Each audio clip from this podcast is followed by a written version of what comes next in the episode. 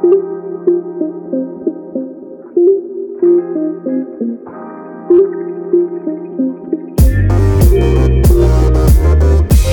there, fitness friends, anxiety warriors, mental health champions. Welcome to 40,000 Steps Radio. I'm your host, Christopher Heimerman, and I am not a licensed healthcare professional, not a doctor, not a counselor, not a former NFL star. No, I'm a guy with 1,050 days of sobriety, and I'm a guy with the gumption to put his story out there. I do have a former NFL star on the podcast for this episode. It's Joe Barksdale. Perhaps more notably, Joe is a professional musician and he is a wide ass open book when it comes to his mental health struggles. I'm so very grateful to him for joining me, and I'm grateful to have all of you along for the run. I am looking out the window, and it is a beautiful day for us to get our 40,000 steps in. So let's get it.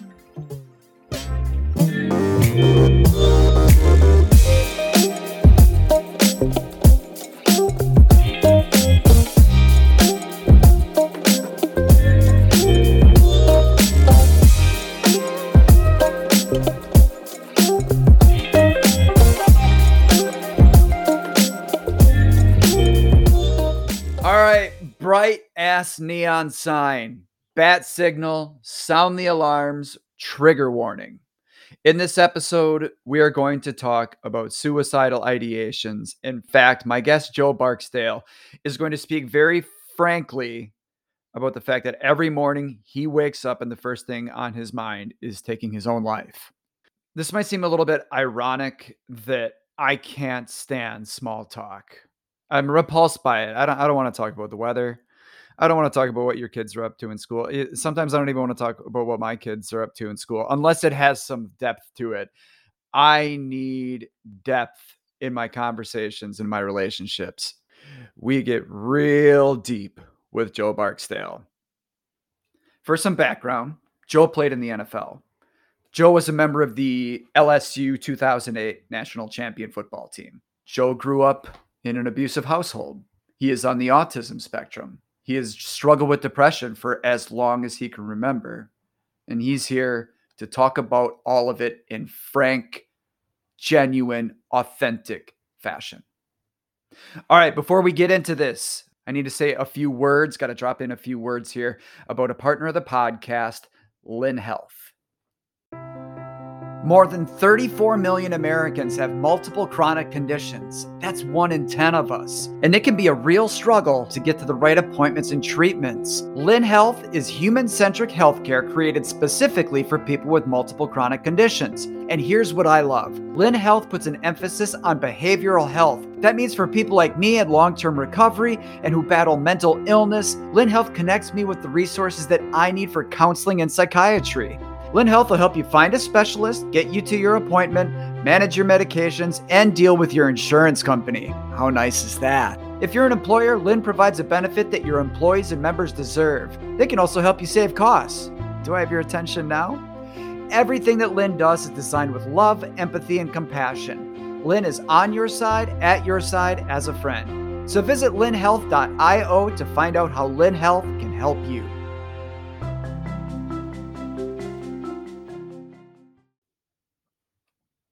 All right, gang, you ready for this? Hope your brains are insured because this conversation is going to blow your mind. This is me chatting with who is now a dear, dear friend, Joe Barksdale.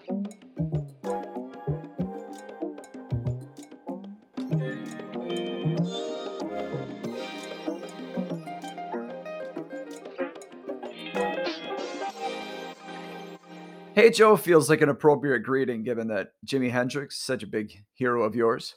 Yeah, that makes sense. so man, you've got a you've got a fifth album coming out this I mean you dropped four albums last year. I did- Five. fi- five okay. There was a Star Wars tribute album too. That's right. Cyber tapes. Yeah. So does music just fall out of you or what? Or is this stuff you've had kind of in the hopper for a while? No, if, I mean I won't say it falls out, but um my process of my creation process is uh I never like want to hold on to stuff. So if it's something that I'm not using personally, I'm usually using it to produce somebody else. But yeah, I look at my music as like a snapshot of where I where I'm at at a certain time. So like the 52 week project that took Probably about a month from start to finish. oh Um, wow! But it's called yeah. the 52 week project. Yeah, it's the uh it's the it's the four albums that dropped last year. Um Omari, uh Marshall, Pentz, and Walton. On the significance there is these, Yeah. are the, these are the middle names of My heroes of some Yeah. of my heroes. Yeah, Kanye West, George Lucas, uh, Jimi Hendrix, and Marvin Gaye. Not just heroes, but also my biggest artistic influences as well. now. One of these things is not like the other. George Lucas. As far as I know, George Lucas not a prolific musician. Mm-mm. Where does that come from? So I said that they influenced my art. Like they, like not just they did influence the music. George Lucas was a combination of, um, you know, me loving to go to the movies, but in particular Star Wars. But as you can see, it's like all these lightsabers over here. There's another bunch of lightsabers over here. There's even more lightsabers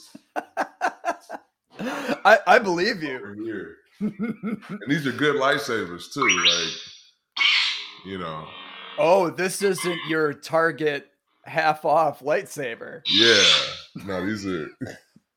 but, so from the like the sci-fi feel of my songs or some of my songs and stuff like that, that comes directly from like you know Star Wars and Dune stuff like that. So I, let's go down the rabbit hole a little bit. Where does Okay. this where does this Star Wars love come from? And where are you in terms of being a purist? Because I'll show my cards. I love Rogue One. I Mhm. love that raw feel.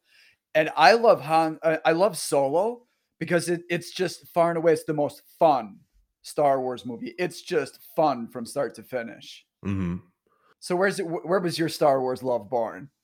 From autism, apparently, every autistic person I met, we're both always just bonding over Star Wars. I'm starting to think that there's a correlation, but um, it, from the first time I saw it, and I mean, I saw, I think A New Hope was the first uh, movie I saw from Star Wars, or the first Star Wars media, and it was just something I'd never seen before. I had so many questions, even in the things that they didn't even talk about, or you know, um, the things that are being answered now with prequels and TV shows and so forth. Yeah. Um, but it was it was you know, it was fantastic. I was able to figure out what was going on. You know, they started right with the action and I mean started writing the story. There was no, you know, 15 minutes of uh of intro and you know that kind of thing. Um, but the thing I'm really into when it comes to Star Wars are definitely like the Sith and the Jedi. Uh so like anything involving Sith and Jedi I've seen. I'm not saying I've seen it and loved it, but I'm saying I've seen it. Um, and when it comes to Star Wars in general, to me, it's just one big story. So, uh, you know, whether you know, oh, this is the greatest movie ever, or like, oh, this sucked, or anything in between, um, it's all cool to me because it adds to the story. Well, and as it goes along, we get all of like the origin stories, Mhm. right? We get that background after the fact, which is really it's really brilliant on the Mhm. part of George Lucas and everybody else who's worked on these things. I mean, let's let's uh let's I mean, let's talk about your origin story for a minute. Have you been writing music since since you were a little kid or what? No, uh, I did used to want to be a rapper when I when I was in like middle school and high school.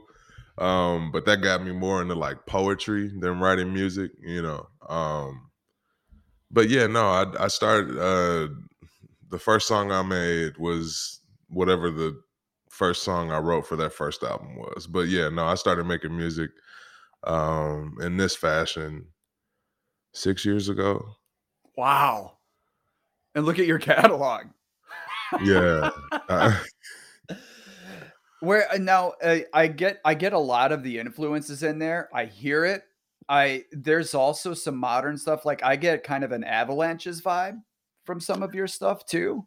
um I, I don't know who avalanches are. Avalanches, uh, you know, they've been around for a while. They put out an album called Wildflowers a couple of years ago. I bet you'd love it. Okay, I'll write that down. Yeah, yeah. and you know, they use a lot of spoken word in their stuff, kind of like you do. And so often the vocals are treated as, you know, there's some sampling and where the vocals are treated really as an instrument within the sound. hmm Now, with a couple of the songs that you've released recently, with Alone and I Need Love, do I have those titles right? hmm Your voice is coming to the front. What uh, what brought us to there? So people had a lot of questions about me as an artist, um, and a lot of them tended to overlap. So I wanted to answer those questions artistically as opposed to just I'm, i did answer them in person too but i wanted to answer them artistically. You know like who are some of your influences? What what things are important to you? Why do you do this? What's your story? That kind of thing.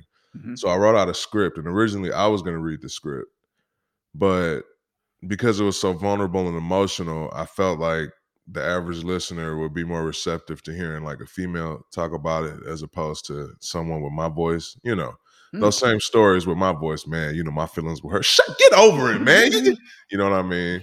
Um, there's so I thought there's some stuff to unpack there, isn't there? Yeah, uh, there always is. But um, and we can.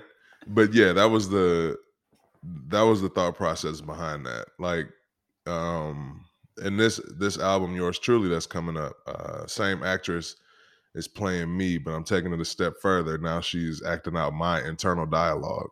Mm. Um, and then, uh, so yeah, so that's that. That's what that's about. I wrote everything that she said. Um, but obviously, her name's Mia Davis. Mm-hmm. Um, when we went to high school together, fantastic actress, fantastic person, and she captured the essence of how I wanted to say everything perfectly. So, wow. yeah, so she's she's uh you know the vehicle of what you have to say. Mm-hmm. And I, I, mean, so that that was kind of a was that kind of a calculated decision from the perspective of the consumer of the music to because I think what you were saying before is it makes it a little bit more palatable, mm-hmm.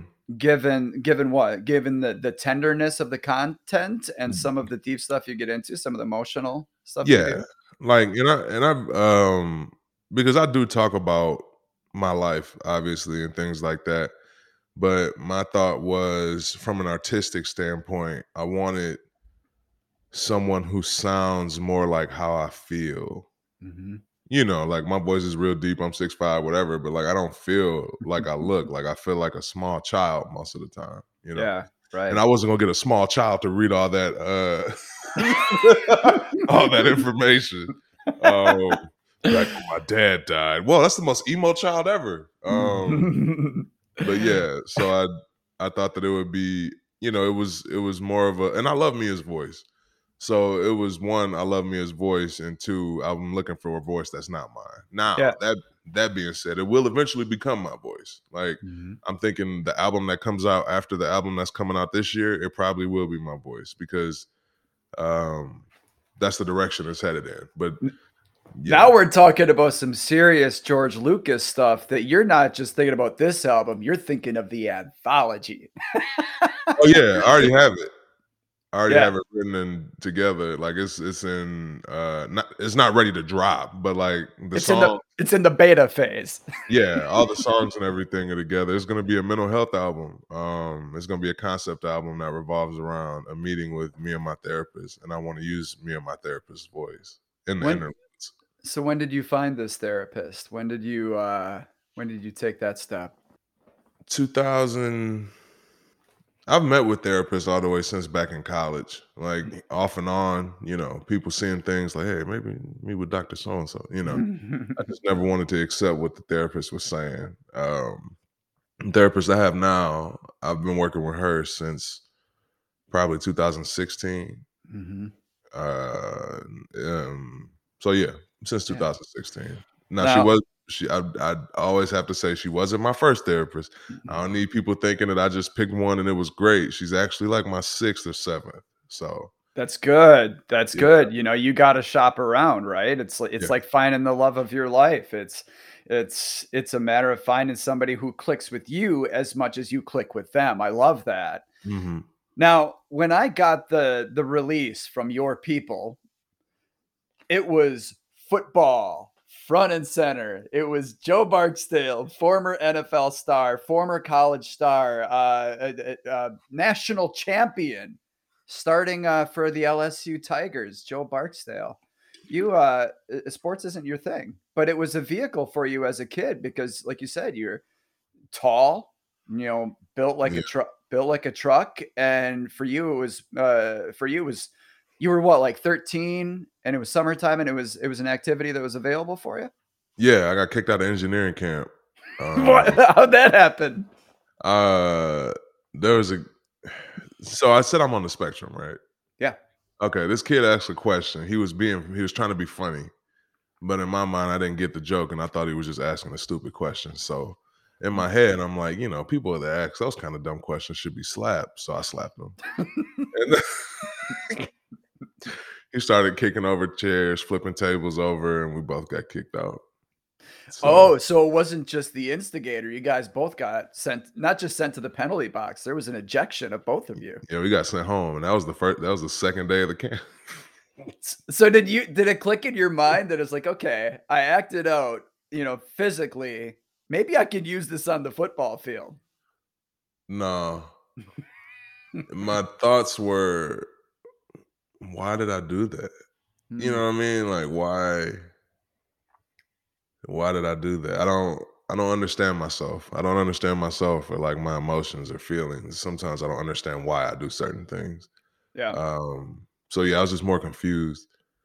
And my mom was telling me I needed something to do. I wasn't just gonna stay in the house all summer. So uh, I thought it'd be cool to try to get in shape and play football. Did you enjoy it at that time? No, I liked like looking back at football. I realized uh, there was a man named Charleston Fives who was my high school coach.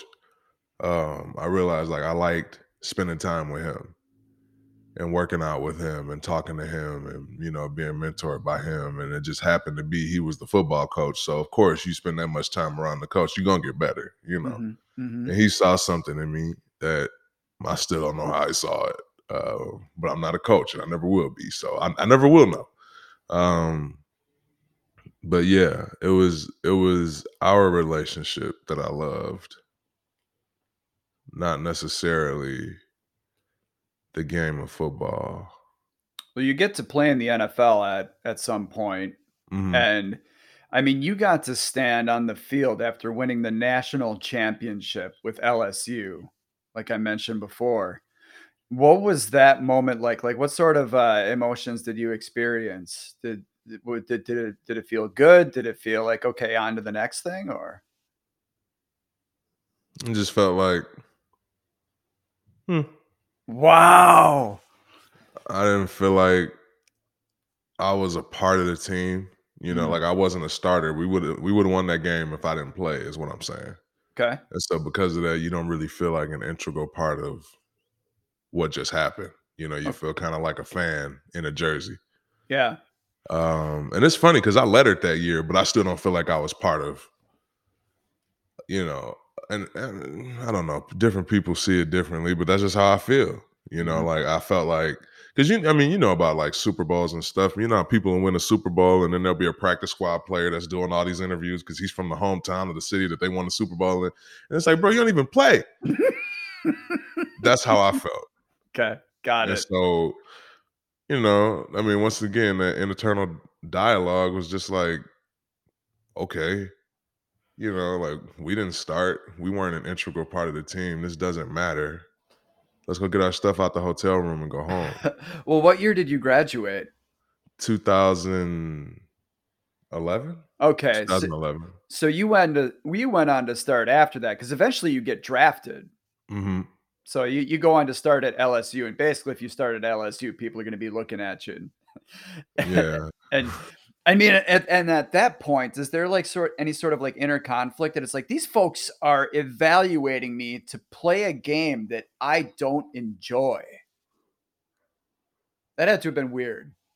Nah, I mean, I don't get me wrong, I enjoy winning. Okay. Um, and you know, winning is subjective because you know, I mean, there's people who are like winning games, and then there's people. Well, every day you work hard doesn't win. I'm trying to win games. yeah. I'm trying to beat people when it matters. You know. Yeah. Um. So that was, I mean, that was addictive. Winning. You know, Mhm. even if it was just winning each play, which became me being a perfectionist because I needed to win each play. You know. Mhm. Yeah, I mean that's that's what it was for me. Like I didn't I don't have I didn't have like I don't have I keep saying didn't don't self esteem isn't that high. So anything I can do to have an adult saying like, "Hey, that's a good job," as opposed to you know what I grew up with, my parents saying, "Hey, you're an expensive kid," you know, like, "Why are you? Why do you cost so much? You eating us out of house and home?" Like those kind of things. So it felt good to be uh encouraged and supported or you know like having adults happy i mean that's what i can remember about football like it was the first time adults were actually like happy to have me around you know Wow. so yeah Yeah, I mean, going back to, you know, while we're kind of headed back there, you know, talking about your childhood, obviously being on the spectrum, that's how God created your brain. mhm. That's and I I can only imagine sort of the superpowers that come with that. You know, I talk with folks all the time that it's like that there's there's things that folks can do on, on the spectrum that I that I can't. But how about, you know, as we get into, you know, the the stuff with depression and stuff, like when did that first start surface surfacing in your life? Like when did you realize, okay, something's off here that that that that I feel? Because for me, I was in my early teenage years when I just started to feel this this this bottomless like abyss of Mhm. depression from time to time. Uh, Was that like your teenage years or? no i felt that young young like i never i never really like created like a bond with like my parents. And you know your parents are supposed to be your first relationship so it kind of hurt me creating relationships with other humans because like i didn't even want to be around my own parents you know? Mhm. um and i thought that everybody felt the way that i did uh i mean like starting at three years old i was uh sexually abused. I just thought it happened to everybody you know? I just i thought that all the things that happened to me in the way that i felt were normal and that other people were just better at handling it than i was it wasn't until 2016 when I accepted my mental health diagnosis that uh, I realized everyone doesn't have the same experience that I do. But Yeah. even where I grew up, it was always like shut up and suck it up, you know. So in my mind, I'm like, I just I'm obviously not sucking it up good enough. Well, now there's a cultural thing there too, isn't there? In terms of Oh, for sure, yeah. And you talking about the black community? yeah, Yeah, yeah. I remember my last time trying to speak about mental health stuff at a church in Michigan. A lot of black people at this church. At the end of the service, so many people came up to me and told me they were going to pray that the demon that was inside of me would be, you know, like one woman said that I should get exercised, you know, and I just don't get me wrong, that hurts your feelings when people when it's the people that look like you that are shitting on you for coming up, you know, for coming out about your mental health things. Because the uh, Caucasian Americans and other races of people came up like, "Hey, that's fantastic," you know, like that kind of thing. And it's your own people that's like, "Hey, brother, it's there's something wrong with you," you know, like there's a demon. Maybe you're crazy. I don't know. You know, I don't know how much you know about the Bible, but like there's this uh there's a part where Jesus exorcises a man who has like hundreds of demons inside of him or something. I think that's how people saw that's how black people see me. Like when I say like, "Oh, I have mental health issues," what they hear is, "We are legion and uh, my name is Legion because we are many," you know. oh man. And I mean that's but that's kind of, you know, a deeply ingrained thing, right? Yeah. Well, you know where it comes from. Do tell. Nobody was asking the slaves how they were feeling from day to day. Like, no, Yeah. nobody was waking up. Hey, was Jeth- Jethro, how you feeling today? That hurts a little bit. Go ahead and take a rest. Molly, how you doing? Oh, you a little sad? All right, don't don't even worry about it today. Nah, it was you know, shut the fuck up and get out there. Yeah. And shut the fuck up and get out there got passed down from those slaves to their kids, to their sharecropping kids, to their civil rights fighting kids, to my parents, to now me. I Mhm. mean, it makes sense logically, you know, like, but people don't look at it that way. Well, what does it mean to you to see to to you yourself, the Naomi Osakas, the Simone Biles, to to put a face to that as a black person speaking up about the importance of mental health? It's cool.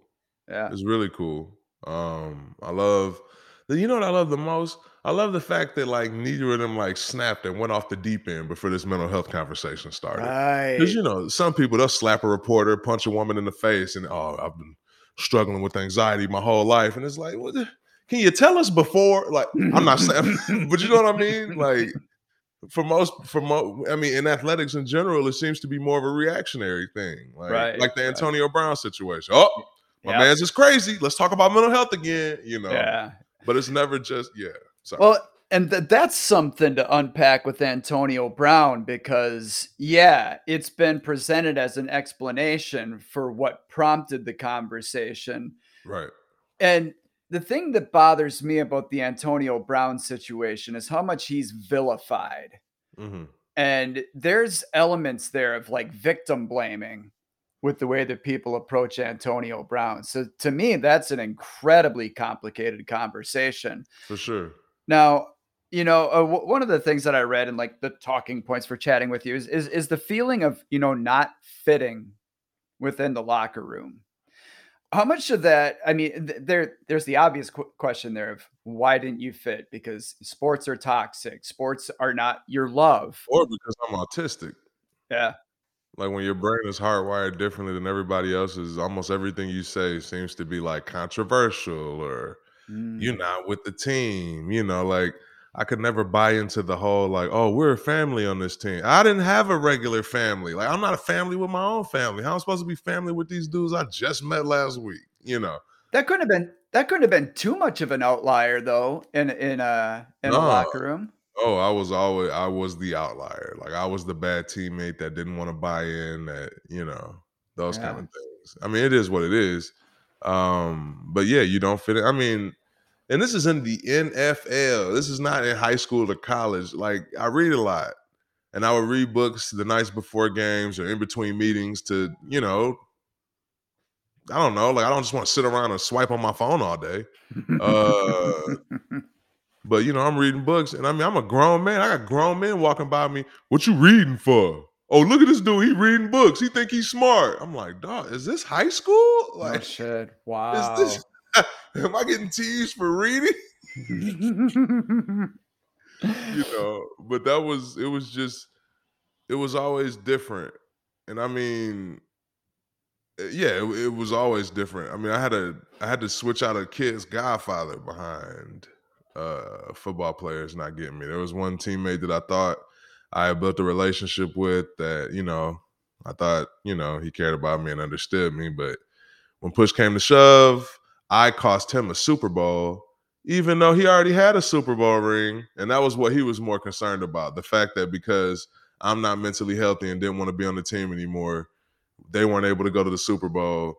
And I'm like, but you're the godfather of my kid, you know, but obviously not anymore. Um, That's a lot of that's a lot of misplaced anger, don't you think? And I guess where I'm going with this is when you think about guys in the locker room, how much of that do you think is deflection? Because these cannot be mentally healthy people walking around in locker rooms. no, Uh, yeah, a lot of it's deflection. I mean, w- players wise would come up to my wife's name is Brianna. Players, I was about to say her name like you knew who she was. Players wise would come up to Brianna all the time. How'd you get your husband to go to therapy? How'd you get your husband? And she'd always say the same thing. Like he came to me and asked me to find him a therapist. It was a, you know, it was my decision. It wasn't. She didn't hypnotize me or anything like that. yeah. But yeah, there's a lot of, I mean, there's a lot of toxic everything. There's a lot of toxic relationships going on in that locker room. I mean, objectively speaking, there are people in that locker room that are married to people that they shouldn't even be dating. hmm You know, there's people in the locker room that are on the down low and don't want nobody to find out that they're gay.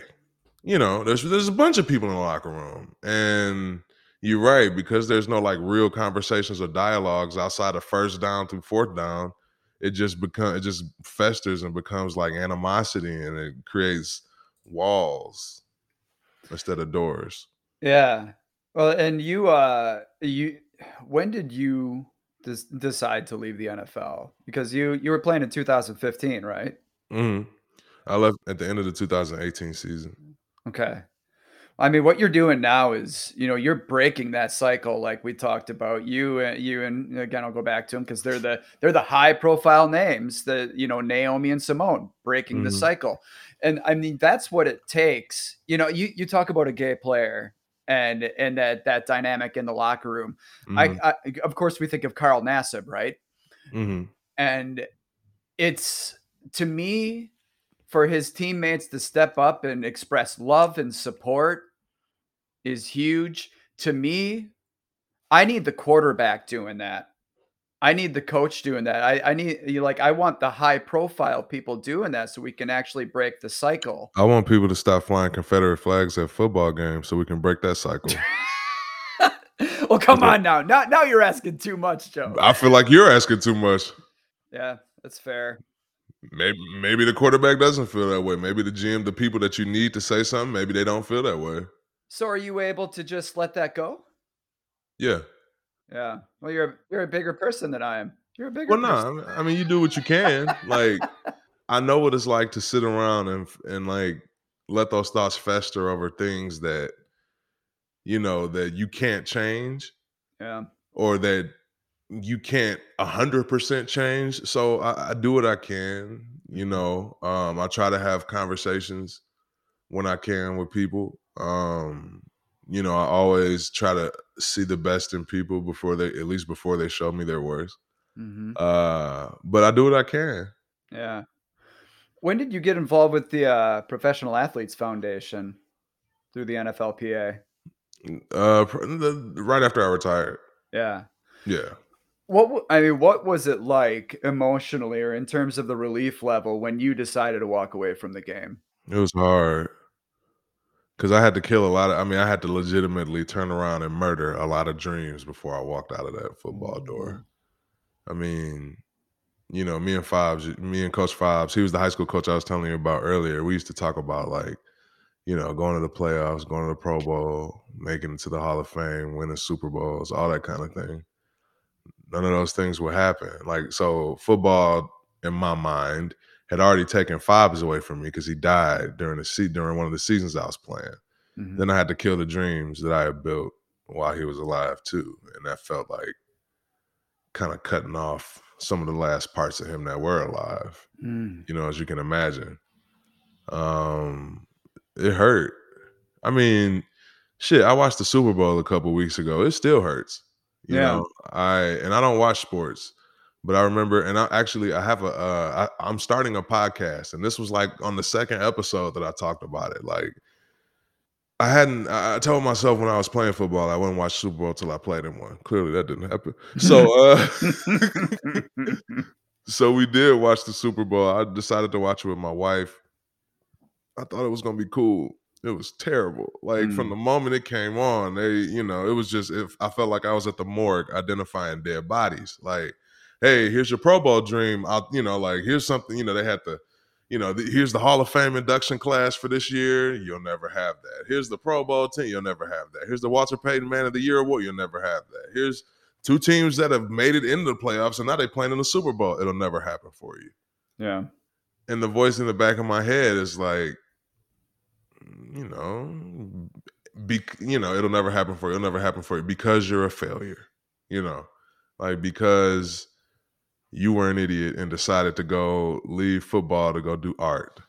You stupid, stupid man. Wow. But yeah, like that's that's the internal dialogue, you know. Like I'm sure Fives is up in, you know, I'm sure Fives is flipping over in his grave that you decided to turn down, you know, the glory of football for you know the obscurity of what you're doing yeah but he he was so formative in your life he connected you with as as a person are you able to flip that script on its head and and be like no wait he's got to be happy for me and proud of me for being honest with myself and chasing a dream that actually serves me not today no, I'm sure it'll be that way one day. But I mean, you know, I'm all about honesty and that kind of thing. Like, I appreciate that. You're you're waiting for that gold record to be on the wall. Then maybe, then maybe.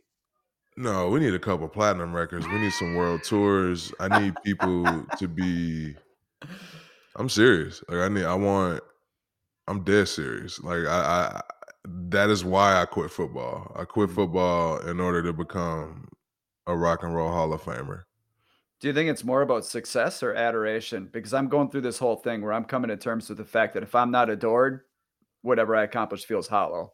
No, success. I I, I just want to be I want to be effective. Um and I realize the way that I'm effective is by being vulnerable. So more than anything, I just want to I see that as success. Um, you know, if someone leaves a show like, oh, those are some good songs. I feel hopeful about whatever, even if it's just the next 10 minutes. Mhm. You know, that's success to me. Making connections with people and letting them know that they're not alone. I mean, This is so interesting though, because we're talking about two different metrics of success, a platinum Mhm. album versus hearing from hundreds upon hundreds of people who said, Look, I feel seen because of you. well, that's how I feel about Kanye West and Kid Cudi, among other artists, and they have platinum albums. So why can't you have both? Yeah, right. Yeah, that's how I see it. Like I, but it's hard, you know, when you left your, you know, when you left football and all that that is to, you know, COVID happened right after I retired, and so I left football to pursue my music dream. When in actuality, I left football to sit at home for two years, Mm, yeah. and you beat yourself up about that too. Like, bro, you could have been playing football with this music schedule. What are you doing? You know what I'm saying? Like it's But is there some relief in there of getting out of that toxic situation? Was it a mixed bag at all, or, or do the feelings? I mean, of this situation is pretty toxic. you you you know- hang you hanging out with me? No, me, us being together is toxic. I'm sorry, ladies and gentlemen, that's all we got time for today. hey, hey! but no, but like me sitting at home alone in this room for 15, 16 hours a day is toxic. yeah. You know, like me constantly beating myself up about things that I can't control is toxic. You can't get away from that. I know. And I know some of it is like some of it comes from childhood and some of it is something that I've learned to do to myself. It's not good. It's not healthy. I don't want anybody to think it is cuz you know, you start talking about this kind of stuff and people are like, "Oh, so if I just hate myself more, my art will get better." No, no, no, no. I'm just trying to be I'm just trying to be, you know, more open and honest about how I feel for the other people that do feel that way but don't feel like they can talk about it. Or the people who feel that way that can't talk about it because there are people like me who can't speak. Yeah. Well, I mean, there the this this is an unfair comparison when you're talking about the being miserable or self-loathing makes your art better. Like, I don't know how I don't know how much you know about this podcast, but we deal with mental health a lot. We also deal with addiction and recovery. Like, I Mhm. I'm coming up on three years of sobriety, and there's this mis- Congratulations. Cheers, brother. I appreciate that. Um, there's also this misperception, like you look at Trent Reznor of Nine Inch Nails, and it's like, well, that early Nine Inch Nails stuff was terrific because it was the the train careening off the tracks, just holding on because of all the drug abuse. And we talk about the Rolling Stones, we talk about the the career arc of the Beatles of, of their catalog.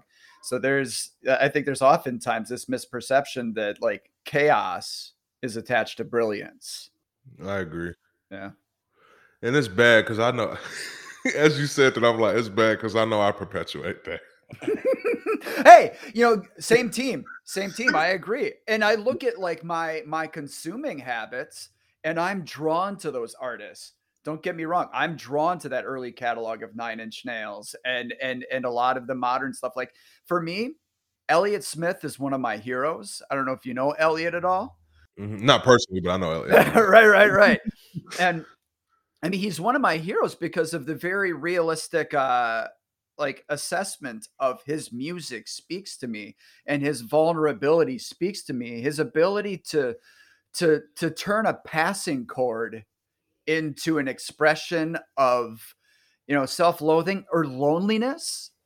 That that ability in order to take a sonic space and make it an expression of an internal struggle to me I feel that connection. Like I I gravitate toward that. So yeah, we perpetuate it.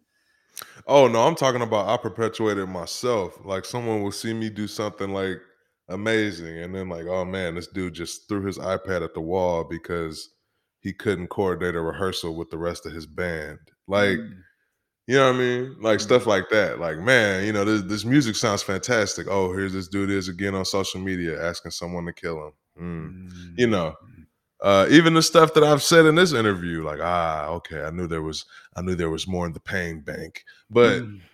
I use pain differently. I use it as a way to relate. I don't use it as fuel. I use it as uh, a way to relate to people because we've all experienced pain. Everybody hasn't won the lottery. Everybody hasn't gotten molested. Everybody, but everyone's been in pain in some shape or form, and that's how I approach it with my art. All right, it's time to hear about some great things that are happening with some partners of 40,000 Steps Radio. I learned in rehab at Gateway Foundation that being an alcoholic didn't make me a bad person. It made me a sick person, and no different than someone with cancer or diabetes. And during my time at Gateway, I started finally getting healthy again. Folks, we're living through stressful, unprecedented times, and the temptation to turn to alcohol and drugs to cope with that stress and anxiety, it's stronger now than ever before. Stop using now before it's too late. Gateway Foundation is here for you and your family with life saving inpatient as well as virtual programs so you can access the help you need from the privacy of your home. Don't wait to get the help you or a loved one needs. Most insurance plans are accepted. Call Gateway Foundation now at 877 505 HOPE. That's 877 505 4673 to schedule a free, confidential consultation, or you can visit gatewayfoundation.org and get the help that you need today.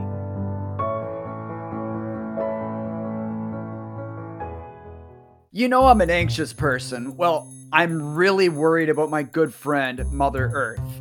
And that's why I love Bambu Werx. Bambu Werx creates stylish, sustainably made, high quality sports apparel. Headbands, wristbands, gaiters, beanies, even performance masks. The wristbands, they've got this pocket where you can put your ID or frozen gel packs. Bambu Werx does more than athletic apparel. You gotta check out their amazing trucker hat. It's got that rubber enclosure so if you're like me and you like to flip the cap around, it's not going to leave that annoying dent in your forehead. Bambu Werx sources its product materials in eco-friendly, sustainable manner. This goes beyond the apparel. They're focused on sustainability when it comes to production and their packaging. We're all trying to do our part to take care of the planet, but shouldn't we look good doing it? That's where Bambu Werx comes in. Visit bambuwerx.com. That's B A M B U W E R X.com to learn more, or head to 40,000steps.com to check out Bambu Werx' exclusive line of 40,000 Steps gear. Bambu Werx, skin friendly, earth safe, it's apparel for today's active lifestyle.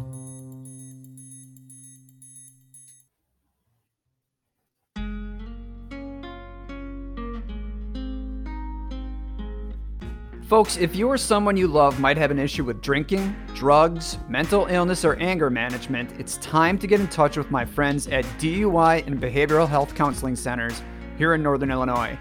It's time to set up an assessment. You've got nothing to lose. Depending on your situation, the assessment could be free. My friend Ron Parch and his team use their 25 years of experience to build an individualized treatment plan that's confidential and effective. They approach people in distress with respect, and I cannot stress enough how important that is to feel respected when you're going through something. DUI and Behavioral Health Counseling Centers has offices in Sycamore, Plano, and Crystal Lake. Check out DUISycamore.com or call 815 895 9000 and set up an evaluation today. Write this down, folks. Call 815 895 9000, visit DUISycamore.com or you can email duibhs at gmail.com. And back to our conversation. Well, now don't duck out of the interview because of this confession, but this is not this is not this is not armchair expert with Dax Shepard, where it has that wide audience base. I don't have Kirsten Be- or Kristen Bell on on my podcast, not yet. So this is a this is a very safe space where that pain resonates with people. So it's a safe space in order for you to connect with people, an effective place for you to show that vulnerability. And that's where I, I mean, here let's let's just let's keep digging. I mean, can I ask you about because I've had a number of people who have been on the podcast who I've heard from in terms of that success of hearing people who have been in a very dark place and ha- and have had experience with suicide attempts, suicidal ideations. Um, I I know that's that's part of your part of your story too, isn't it? Yeah, I think about killing myself all the time. I'm at, that's how much I do it that it's funny now. But uh I do think about killing myself all the time. I mean, every morning that I wake up, I'm like, I guess I'm awake again. Like, mm. you know, but I have come to the place in my life that I realize if I do kill myself, that's me giving up on God, not myself. I can't do that. Mm. But it's a struggle every day. Like every day, hmm multiple times a day. It's a hobby.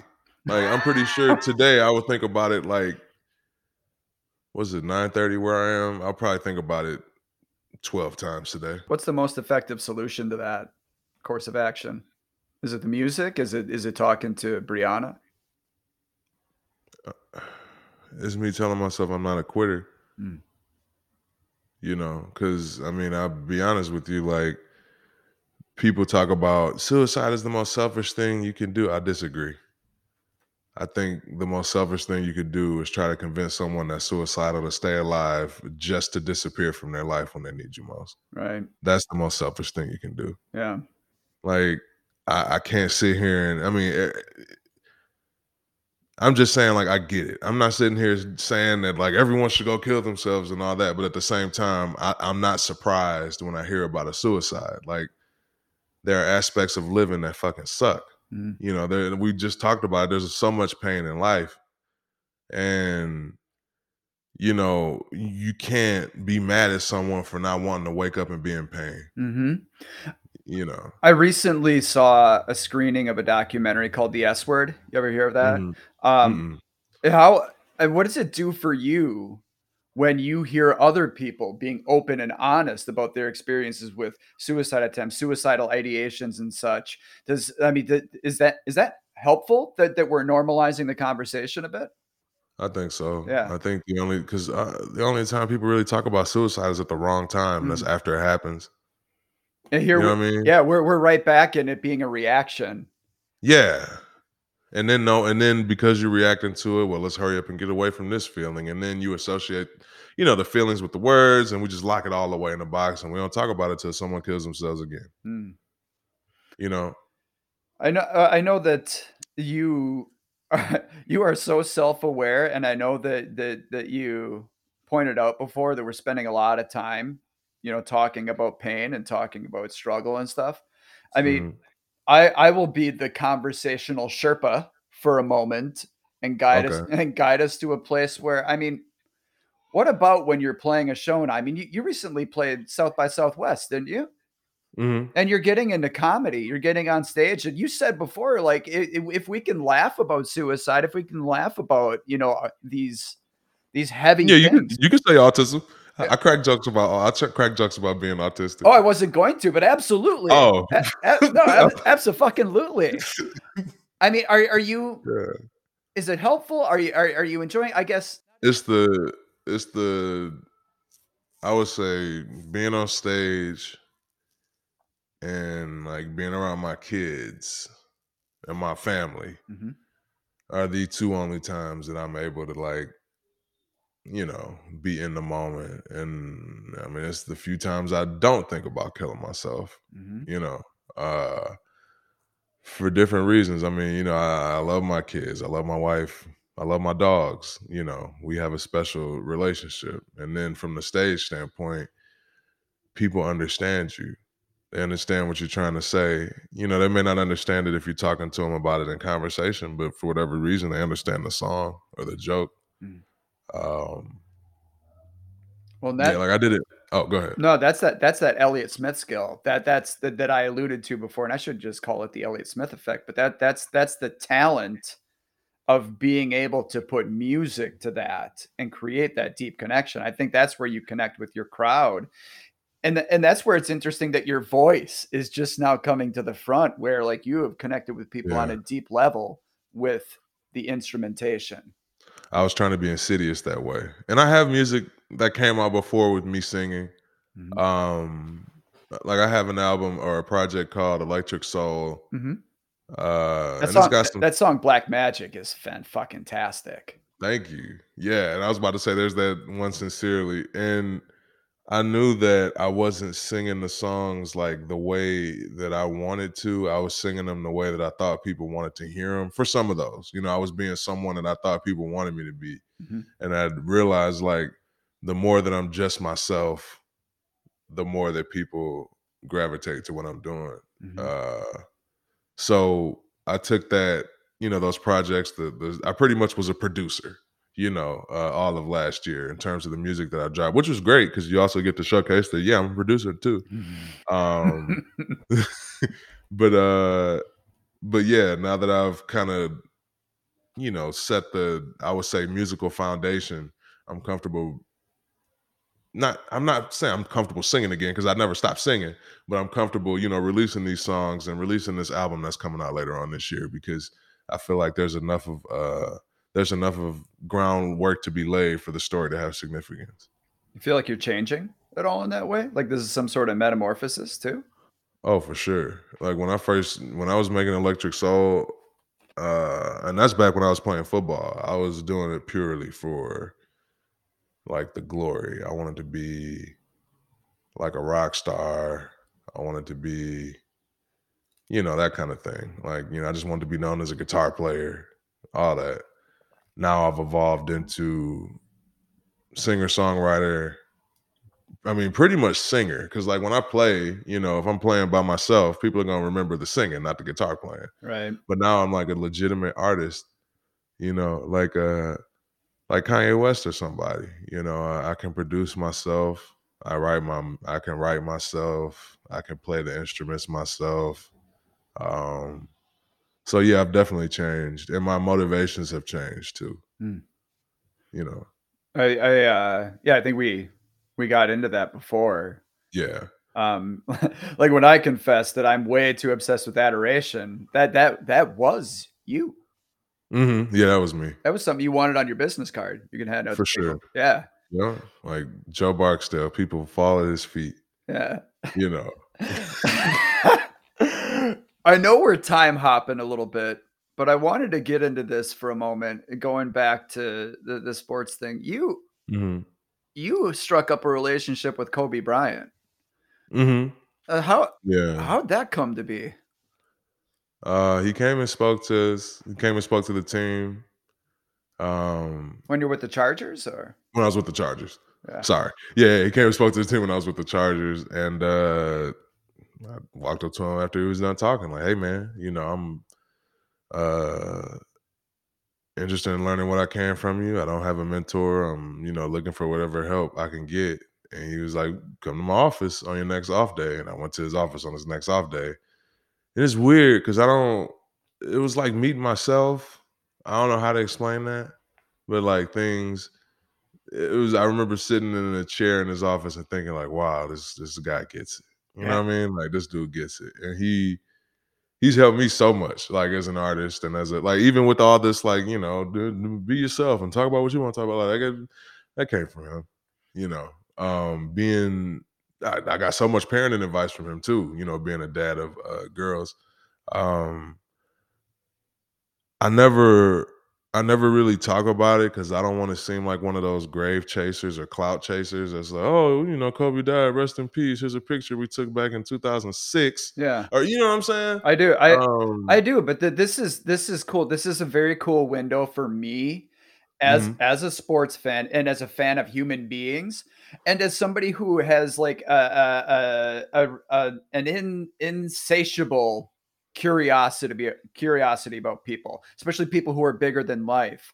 I mean, what I love about this is you identified with Kobe on a deep level that that the average consumer did not and you No. and you you you found out how this guy you know ticked whereas i think that the deepest that a lot of people would go with kobe bryant is just the fact that he was a straight killer on the basketball court that his his his compete level was was off the charts mhm. whereas we're t- you got into the why a little bit it sounds like a lot of it, yeah. And like the, you know, uh, the artist. Mm. like I, you know, I never met Kobe Bryant, the basketball player. I met Kobe Bryant, the artist. Mm.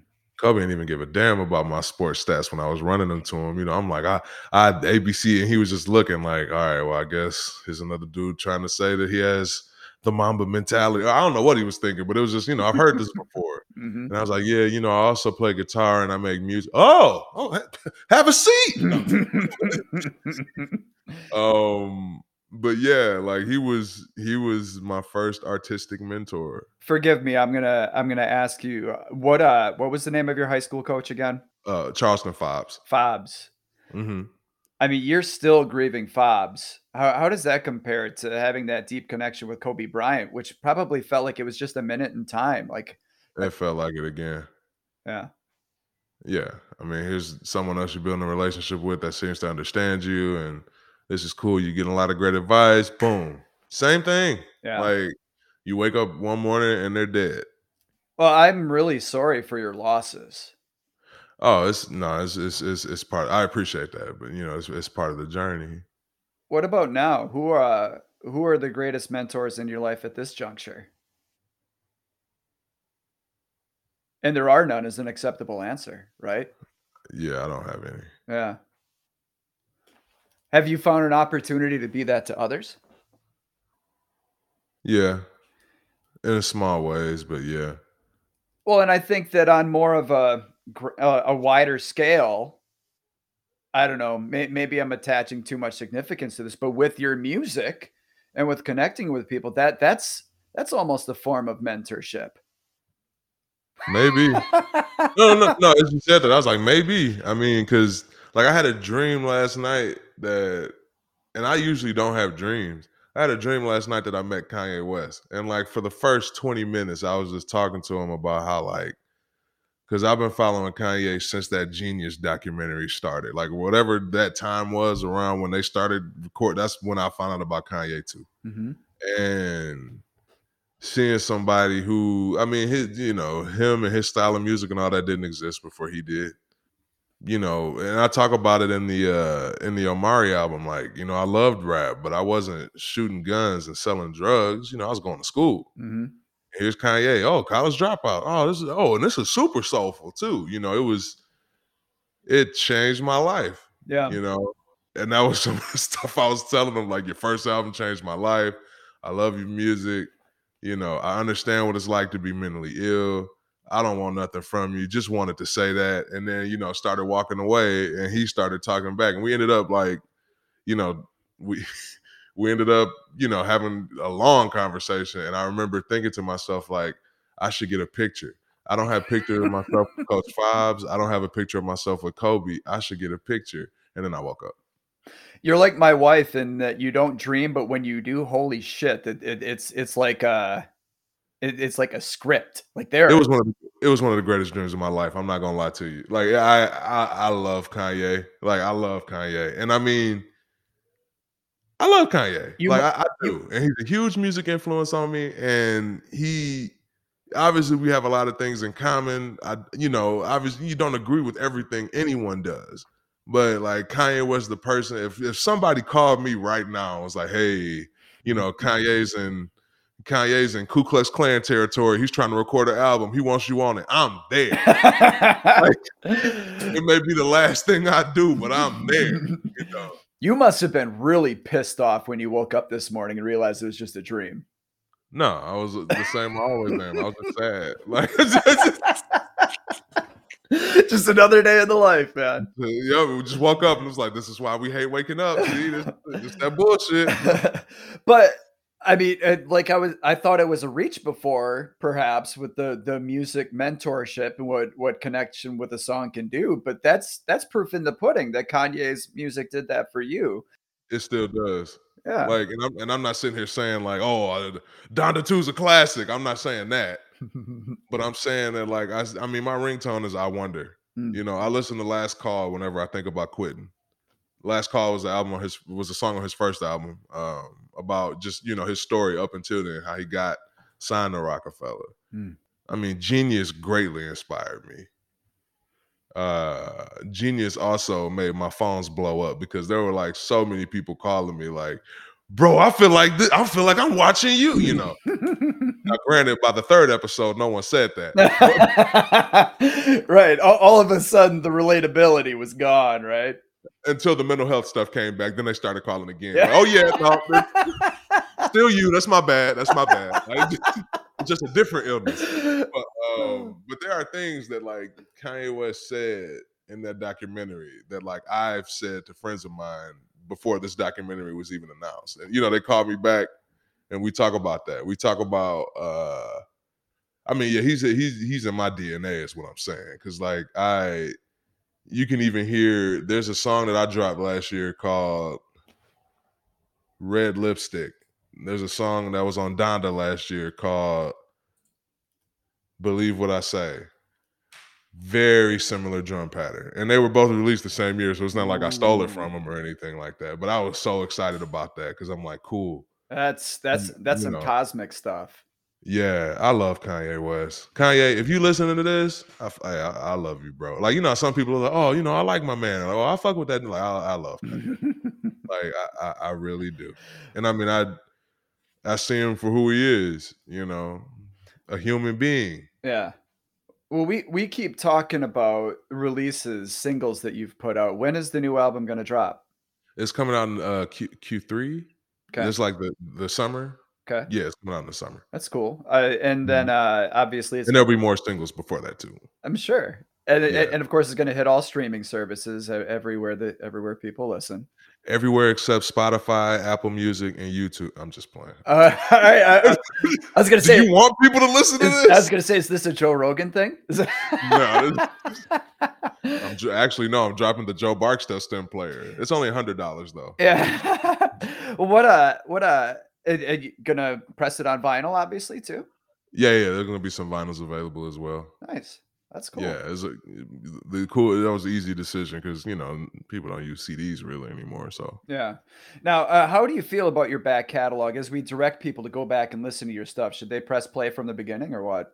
yeah, for sure, it tells a story. Um, not only press play from the beginning. If you want to listen to a project and ask me about it, like there's an album called R and Beats that I dropped in 2020 that came after a nervous breakdown. I I admit I haven't listened to that yet. I listened to the Oh. 52 week project, but not that yet. Oh well, there you go. But yeah, that's uh that album is sonically me working my way back to some form of normalcy mentally. Hmm. It took about four or five days to make. Well, you've got avalanches on your list, and now I I, got avalanches. and now I got R and Beats. Another artist I think you might dig is. Have you heard of Bartees Strange at all yet? Nope, I'm writing it down. B A R T I S Uh, a B A R T E E S. E E S. Yeah, Strange. Strange. Yeah, he's uh I, born and raised Oklahoma and like when I when I started listening to your stuff I thought of him because of like the genre bending stuff. Like there's hip hop in there, there's there's rockabilly in there. Um I saw him at the Pitchfork I saw him at Pitchfork Festival this past summer. And Nice. I admit I totally fanboy out still when it's an artist who I absolutely love.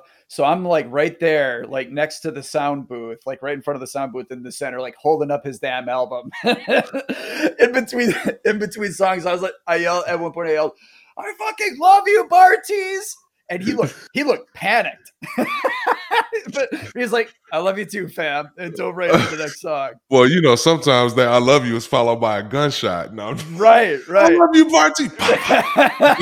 Nobody else can have you. I, I should have prefaced it. Bartees, I'm in a very good place, and I love you. There you. you go. Because you know, some people like, I love you. I want you to come to hell with me. Like, what? Whoa. Oh shit. Um. Well, hey, you, you're you're you're helping break that cycle. You're seeing others, you know, break that cycle. You're connecting with people with your. You're connecting with people with your music. Are you? Are you?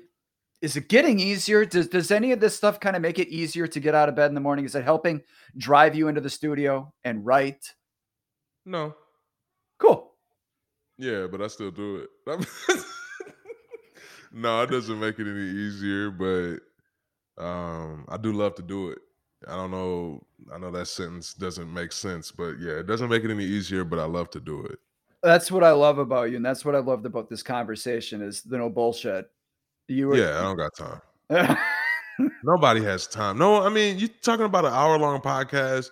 Do you want to listen to an hour long podcast of someone actually like having a conversation of substance, or do you want to listen to an hour long podcast of 45 minutes of bullshitting around Yeah. and then 10 minutes of trauma and then five minutes of, eh, you know, outro? You tell me you don't like small talk?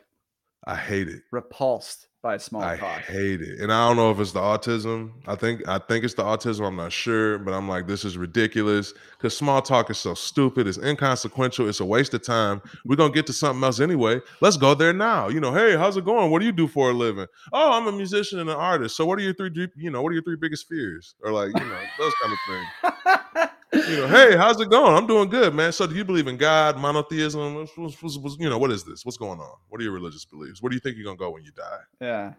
those kind of things. Yeah. The rest of this doesn't matter. You're not gonna be on your deathbed thinking about the '97 Raiders.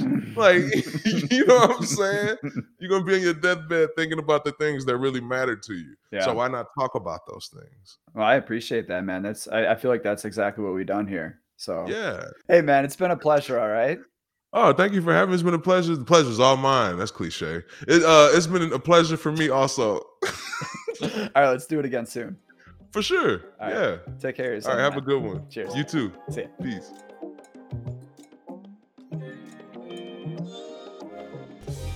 All right, gang. So it's okay to not be okay. It's okay to laugh about not being okay. It's normal that you're not okay. Normalizing these conversations is so crucial. And I can't thank Joe Barksdale enough for joining me and doing exactly that.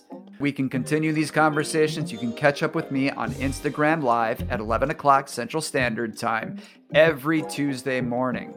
Until I meet you there or here or elsewhere, just remember, folks, that if it feels like things are falling apart outside of this space, right here, we are always coming together. Fucking love you. You know that, right? Catch you soon. Peace. We out.